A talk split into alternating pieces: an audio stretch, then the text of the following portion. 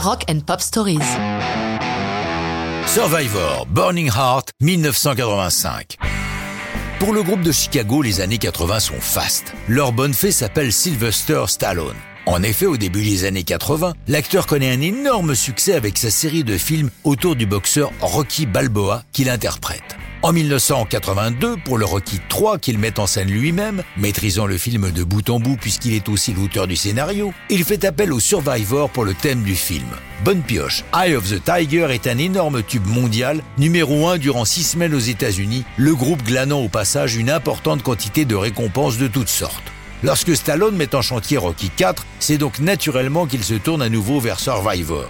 Entre les deux films, le groupe a eu un coup de mou. Leur album de 83, Cough in the Game, bien que jugé supérieur à Eye of the Tiger, a obtenu des résultats commerciaux décevants.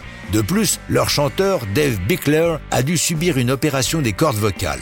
Ils ont changé de vocaliste et c'est désormais Jimmy Jamison qui tient le micro. Pour Rocky 3, Stallone leur avait fait parvenir des extraits du film. Cette fois, ils doivent se baser sur le scénario qu'il leur a envoyé. Jim Peterick, fondateur de Survivor, qui écrit la plupart des chansons avec le guitariste Frankie Sullivan, raconte Lorsque le courrier est arrivé, je me suis installé au bord de la piscine de l'hôtel. Ils sont alors en tournée. Et j'ai lu le scénario d'une traite. Je prenais des notes, saisissant des phrases de dialogue, et j'ai compris que ce film n'était pas juste la confrontation de deux boxeurs, mais de deux mondes. Balboa devant affronter un géant russe, c'est le combat de deux nations.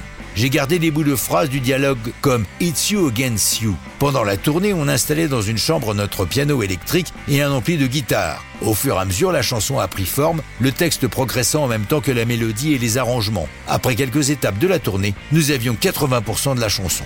Pour l'instant, elle s'intitule The Unmistakable Fire.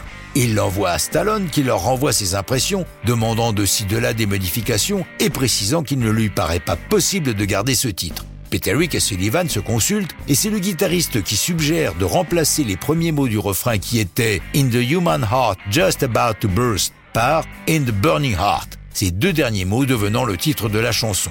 Dès que Stallone reçoit la version quasi définitive, il leur répond C'est bon les gars, vous avez mis dans le mille. Il a raison, même si Burning Heart n'est que deuxième du hit américain, il est numéro un un peu partout dans le reste du monde. La suite de la carrière de Survivor sera plus compliquée, mais ça, c'est une autre histoire de rock'n'roll.